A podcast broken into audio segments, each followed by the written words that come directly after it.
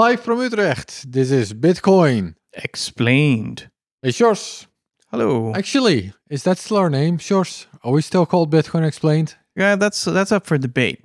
But All we right. have some exciting news, right? We'll, we'll get to that in a minute then. Okay. Uh, yeah, so we've been away for a while. You haven't heard from us uh, for a couple of weeks, dear listener. So we're going to offer you an update about what's going on because something's going on. First of all, though, Sjors, one of the reasons we've been away for a while is because you were literally away for a while. That's right. You went to a couple of conferences. I think you went to, where did you go? I went to TabConf in Atlanta and I visited the uh, Bitcoin Park. And then I went to BTC Azores in the middle of the Atlantic. Right. So you were away for what, a month or something? Yep. You were away for a while. Now you're back. Okay. So, um the big news, Sjors, is what's the big news? We've been acquired. We've been acquired. Who acquired us? Uh, we. We acquired ourselves. That's a that's a very positive spin. Okay. We're not a Bitcoin magazine podcast anymore. That's basically the story here, right? That's right. Yeah. So, dear listeners, so uh, yeah, Bitcoin Magazine has been going through a reshuffle essentially, and one of the things that was decided is that Bitcoin Magazine is not supporting podcasts anymore. Bitcoin Explained is a podcast, so we're not supported by Bitcoin Magazine anymore. Oh, I thought it was just us. There's another one. Well, yeah, that's sort of the thing. Like we used to have a bunch of podcasts at Bitcoin Magazine, and uh, I don't remember which ones, but then one by one they sort of stopped, and there were only two left at this point. And it was just kind of this part of Bitcoin Magazine that was sort of ignored and sort of on the wayside, and uh, but it still required some resources to kind of keep it running. And at some point, the decision was made that uh, Bitcoin Magazine right now just doesn't do any podcasts. Well, I do really appreciate uh, Bitcoin Magazine helping us through those uh, first three years almost. Yeah, absolutely. And Bitcoin Magazine was gracious enough to just let us continue the podcast. So, you know, we don't have any fights about name rights or uh, we can just keep going. So that's nice enough. So, in a way, not much is going to change. We're still going to make the podcast. We even found a new editor, Stein, the world famous Stein in the Netherlands, the best editor in the country. He's going to edit our podcasts going forward. Even if we said he was not the best editor, he's the editor, so he can just make us say he's the best editor. you can edit out whatever bad things we say about Stein. Uh, what else? So yeah, so basically not much will change in that sense. There will still be a podcast. I, I guess that's the question, right? Like we don't have any evil corporate overlords anymore, Sjors. That's why I want to move back to Van Wirdum Sjorsnado. Well, we'll have to chat about that. The the the, the, upside of Van Wirdum Sjorsnado is that it's the best name for a podcast ever. Ever. The downside is that if you tell people to please subscribe to Van Wirdum Sjorsnado, they will stare at you. No one knows how to spell any any word in that name. So maybe we'll just use both names. We'll we'll figure it out. I mean, maybe we'll just cater a niche audience from now on. Our our fan base knows how to spell our name. Anyway, we've been chatting now for three minutes and forty seconds. Shall we talk about Bitcoin? No, no, I'm not done yet. Oh, One of one other thing I wanted to mention is so we were already kind of discussing that before we even went independent, split off from Bitcoin Magazine. Is that um, from now on our podcast will be sort of content driven rather than time driven, if that's the right way to put it. We Mhm. used to basically make an episode every other week. Now we already slipped that sometimes, either because one of us were traveling. Sometimes we didn't have an app, uh, a, a, a, a topic in mind. That that was a reason we sometimes skipped an episode. And moving forward, that will sort of just be the order of things. I think we both agree. If you have an interesting topic to discuss, or I have an interesting idea, that will be a reason to make a podcast.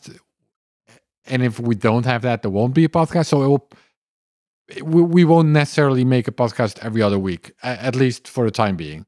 Yeah, that's right. And I think it's interesting to give some context there. In the beginning, um, making the coming up with ideas for podcasts was quite easy because there were lots of topics left to explain.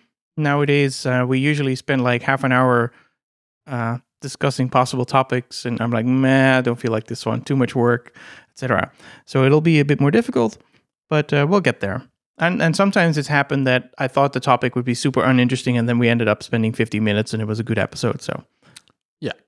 Anyway, so I don't think uh, moving forward, going forward, you or this dear listener will necessarily get a podcast every other week, but there will still be podcasts. We'll see how often or how many, I guess, right? We'll figure it out as we go along. What we can say is so we're kind of making this podcast, we're still in the introduction stage, right? We're, Mhm. we're kind of making this podcast as uh, kind of a placeholder almost, because even at this point, the previous podcast was a while ago in part because we were traveling, in part because all the stuff I was just telling you about, or this dear listener. And then in the next couple of weeks, there will also be there will be Bitcoin Amsterdam, there will be other conferences I'll be going to. So the next podcast might also take a little while before we, but but we so we wanted to give you something because otherwise there would have been no podcast for like three months or something. So we're we're making this one. By the way, Sjors, are you going to Bitcoin Amsterdam? uh, probably, Are but you- I still haven't gotten any formal invite. Okay, are you not a speaker? No, You're, you're not invited. That's surprising to me. All right. I think I was invited to be a speaker, but then it was never followed up. And we might be doing some recording, but I don't know how that's going. Yeah, I don't So, think uh, we're gonna do that, yours. Okay, well, I mean, that was part of the original sort of before Bitcoin Magazine split us up kind of deal. I don't know. Well, I don't think I don't don't count on it. I'm not counting on it. I don't, I don't think I'm gonna do that. All right. So that's it. I, honestly, that was kind of the main reason, as far as I'm concerned, that we're making this podcast just to tell you all this stuff that I told you in the last. How long are we recording now? six minutes and 50 seconds. All right, almost seven minutes. However, dear listener, we didn't want to send you home empty handed.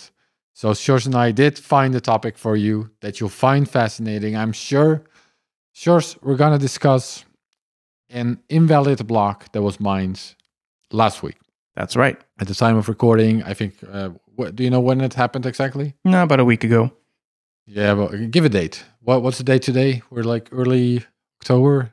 It was block 809478. So it was like late September. Okay. 2023, in case you're listening to this in the future. So an invalid block was mined. Uh, it was mined by Marathon Pool. Mhm. And this is where I sort of turn it over to you. So what happened? What, why was it invalid? Well, yeah. Um, basically, when you mine a uh, Wait, there's something else. I think. Uh, yes, there's something else. Sure, we're getting to the invalid block in a minute. well, we Uh, can we can get to the invalid block now and just get to the other things later. Mm, is that the logical order, you think? Yeah, because we've already started this topic. Okay, we're already started. Let's go. What was why was this block invalid? So, so basically, a block has to uh, follow a bunch of rules as defined by the Bitcoin consensus rules. Uh, you know, don't create too many coins. Um, don't do any double spending. I guess that's really the same as don't create any new coins. Uh, signatures have to be valid. There's lots of little big rules, little rules, subtle rules, etc. One of the rules is that The block can't be too big. Yep. One of the rules is that if you have a transaction A, which is spending from transaction B, uh, then transaction B must happen first inside the block. Oh, well, this is confusing. A comes before B. Okay, So- we'll do it the other way around. Yes. If you have a transaction B, which is spending from transaction A, then transaction B must be after transaction A. in the so you cannot yeah you cannot look at a block as a whole and say well it nets out and it's all fine no they have to be in the right order inside the block that's actually quite annoying because there's some optimizations that you could do from a block verification uh, perspective if if the order of the transactions didn't matter because then you could just check them all and then not worry about ordering but you can't you have to check them one by one in sequence Wait. So why is that? Why why is this a rule? Why not just remove this rule? What's the what's the Well, we can't. Yeah. The rule is there because Satoshi put it in there, either deliberately or probably not really thinking about it. And it's there. If we remove it, it's a hard fork. I see. Okay, so this has been a rule since the very beginning. So Yes. the order that the transactions are included in a block need to be the right order. Yeah, and uh, then, of course, it would have been nice if you could say, well, as long as you know, if the if the transaction, as long as it's somewhere in the block, it's fine. But no, it has to be in the right order inside the block. And if you ask Bitcoin Core to create a block for you as a miner, which you can do, then Bitcoin Core will make sure that happens. Among other checks. Okay, so why were the transactions in this block in the wrong order? Well, I guess now you're spoiling what actually went wrong. But yes, the, the thing that went wrong is that the transactions were not in the correct order. Oh, I thought you already said. I mean, that's pretty obvious at this point that that was the problem. I guess it was a bit of a of a hint there. Yeah. yeah, so basically they were in the wrong order and then the first question is why? And also the second question for me would be, oh shit, is there a bug in Bitcoin Core? Um now turns out Let's start with the why. we don't know why. Uh, like I don't understand what the what the thinking was for this particular mistake. Um, we do know that I think the transactions were ordered by fee rate for some reason, but there's really no sane reason to do that as well, far not, as I know. not all transactions in the block, right? So only these transactions were ordered. By No, I think they they took a normal block as proposed by Bitcoin Core, which has the transactions in some order, and then they said, ah, it looks nicer if we sort it by fee rate. Okay, so all the transactions in the block were sorted by fee rate. I believe so. Yeah. Okay, you, And that's- you believe that's so? not- that's You not the so, correct or order. Sure? Well, that's what I read. I haven't checked it. Did you read it from a credible source at least? Yes, I, uh, there's a blog post we'll link in the shot, uh, show notes from 0xb10c. Okay. Well, so what I read, probably in the same blog post actually. Mhm. No, well, no. Uh, also, Marathon said it on Twitter. Is that they were experimenting in some way or another. So they were trying to find optimizations.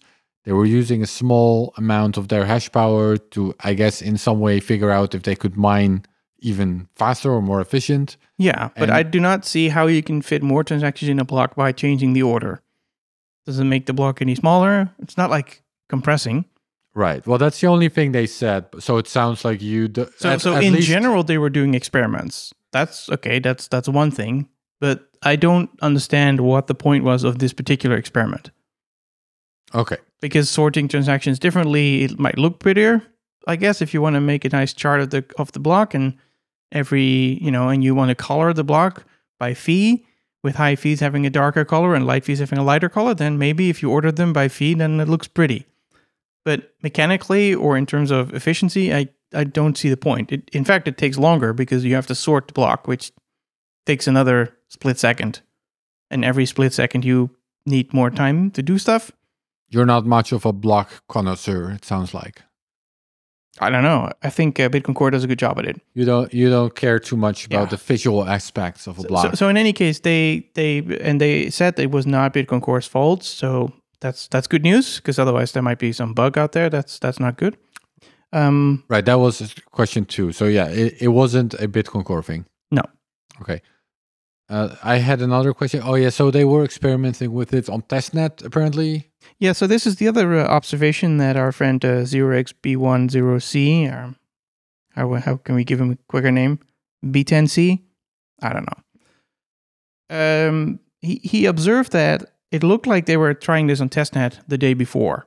So if you looked on testnet, you saw a similar pattern, and in fact, you were seeing the same error messages. It basically, the testnet nodes were rejecting this block as invalid, which then raises the question of if you're testing on testnet, why are you not looking at the result of that experiment before deploying it on mainnet and potentially burning an enormous amount of money? Right.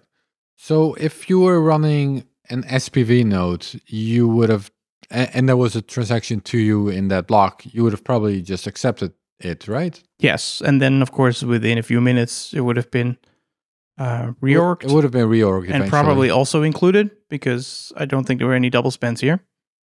Right. Yeah. Still, I mean, it's uh, it's kind of an interesting or telling example of why SPV nodes are a potential risk. Like yeah, S- like- SPV nodes do not check this. yeah. In, in this case, it's kind of innocent, but yeah, like you mentioned earlier in the episode, maybe someone's trying to steal coins or create inflation, and SPV node just doesn't notice that. Well, in this case, all full nodes, all Bitcoin Core nodes, they just rejected the block as invalid, and the only real loser here was Marathon Pool because they wasted a bunch of energy and resources creating an invalid block, Yes. right?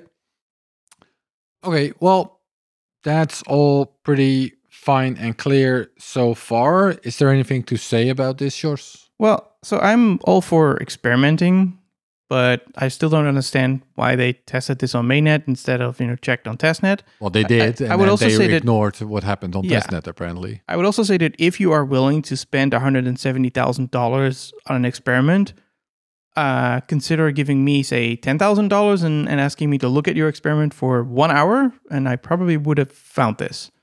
You can also give me one hundred seventy thousand dollars as an experiment to see what I'll do with it.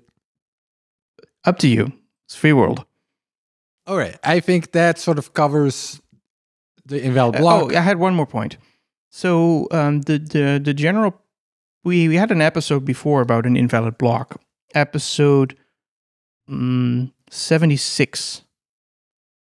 Um, which covered the topic of stamps, Oh, right. uh, and the block, uh, but there were, there were two invalid blocks in that episode that we discussed, and the reason for the invalid block was completely different. They broke a different rule, and the episode explains that. But the thing that they have in common is that they were both using some custom software. I believe in the case of the um, of the invalid stamps blocks, they were using Bitcoin Core, but they tweaked Bitcoin Core. They they made changes to it that caused this mistake. Whereas in this case, I don't, they might have been using some completely different piece of software.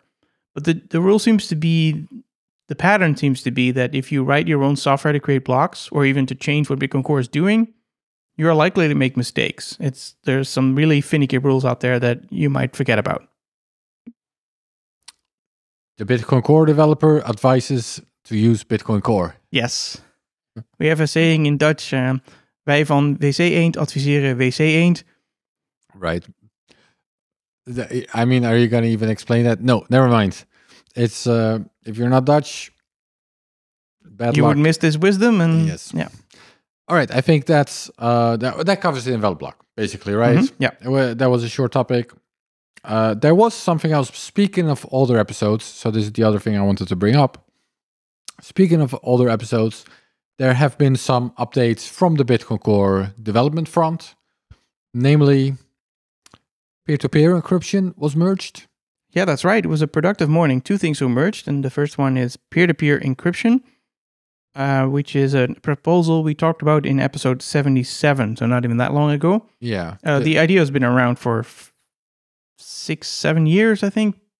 Uh, in- initially introduced Yeah, by Jonas Schnelli. Something like that. Can you give a two sentence summary for whoever wants to jog their memory? Yeah, right now nodes talk to each other in plain text, which means your internet provider or, or anyone else can listen to exactly what you're doing. In part, that doesn't matter because, you know, blocks are public information. But in part, it could matter because you might be the one, you know, you might make a transaction and then by looking at this, how that transaction moves over the network, some spy can tell that the transaction is coming from you and that is not public information. And it makes censorship easier if you can see what Bitcoin nodes are. So this proposal encrypts all the traffic between peers. That's basically it. So anybody observing it can just see noise. Right. So that's merged in Bitcoin Core, which means it will be available in the next Bitcoin Core release. Any Yeah. idea when that will be? Probably November. So that'll be release uh, 26. Uh, I'm I'm thinking in a few weeks, maybe in a month, there'll be the first release candidates for people who are really feeling experimental. I mean, if you're really feeling experimental, you can compile the master branch. If you're feeling slightly less experimental, you can wait for the first release candidate. Um, this is it's an opt-in feature, so you have to configure uh, V2 transport, but it will be in the README. And then one fun thing you can do if you're testing it out is to check your session ID. So if you connect to somebody you know, normally your node just connects to random other nodes, but if you do connect to somebody you do know, you can actually look up the session ID, probably in the GUI, so that's nice. And then you can call your friend and say, hey, you know, do you see a connection from my IP address? And do you see what the session ID is? And then they should be the same. Very much like in Signal and WhatsApp, where you can compare this, this identifier. Right. And that tells you that there's nobody in the middle. Right. Anyways, this is all explained in detail in episode 77. Yep.